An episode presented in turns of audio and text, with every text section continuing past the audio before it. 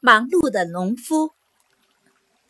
春天到了，万物复苏，整个世界都洋溢着蓬勃生机。农夫天还没亮就起床了，妻子被他吵醒后，迷迷糊糊地问他：“你这一大早起来要做什么呀？”“我要去耕田呐。”农夫回答。“昨天我看见隔壁老张耕了一天田，我也不能落后。”今天我一定要把咱们家东边的田整理好。农夫本来以为妻子会夸奖他两句，却发现还没等他把话说完，妻子就睡着了。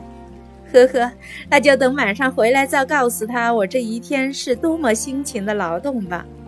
农夫得意地想。外面一片漆黑，农夫心里有点怕，他拿着手电筒。唱着欢快的歌，走了半个多小时才到了田里。他正准备大干一场，却发现耕田用的耕耘机没有油了。他有些丧气，后悔自己没有提前检查，但是又不能不耕田，只好去加油。农夫走到村口，正好碰到隔壁老张背着背篓。老张愉快地和他打招呼。嗨，朋友，你这么早是要到哪里去啊？农夫回答：“我要去耕给耕耘机加油，今天要把我家的田耕好。”老张说：“你真是个勤快的人。”我要去山上割草喂猪。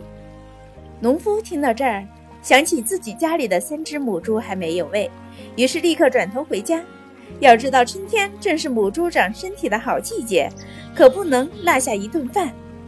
农夫走着走着，经过村里装粮食的大仓库，看到仓库外面有几个土豆。他想，春天万物复苏，他们家西边的田里种的土豆不知道有没有发芽，这可要去看看。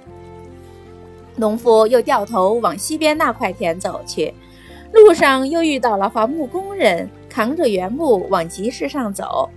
农夫忽然间想起自己家里需要一些木材，于是停下来和伐木工人商量，能不能把一些砍下来的小树枝卖给他。伐木工人说：“先生，这个我可做不了主，您还是去问问我们老板吧，他现在正在南边的森林里指挥其他人伐木呢。”农夫感谢完伐木工人，就向南边走去。他快到森林的时候，看到一只老母鸡倒在了地上，又想到了自己家里那几只母鸡，于是又转头回家。这样来来回回跑了十几趟，农夫从早上一直到夕阳西下，油没有加，猪也没有喂，田也没有耕。木材也没有买，最后什么事也没有完成。每个人都是独一无二的，生命的独特魅力就在于它的差异性，而不是趋同性。我们都要有自己的主见，眼睛不能总是盯着别人，别人做什么，自己就做什么，否则。就只是一事无成，就像刚才我们讲到的这个故事中的农夫一样，白白的浪费了时间。相信在现实的生活中，我们很多小朋友跟故事中的农夫一样，没有主见和定性，缺少执行力，容易受人影响。这时候，我们就要一定要有确立明确的目标和实现目标的先后顺序，要有执行的动力。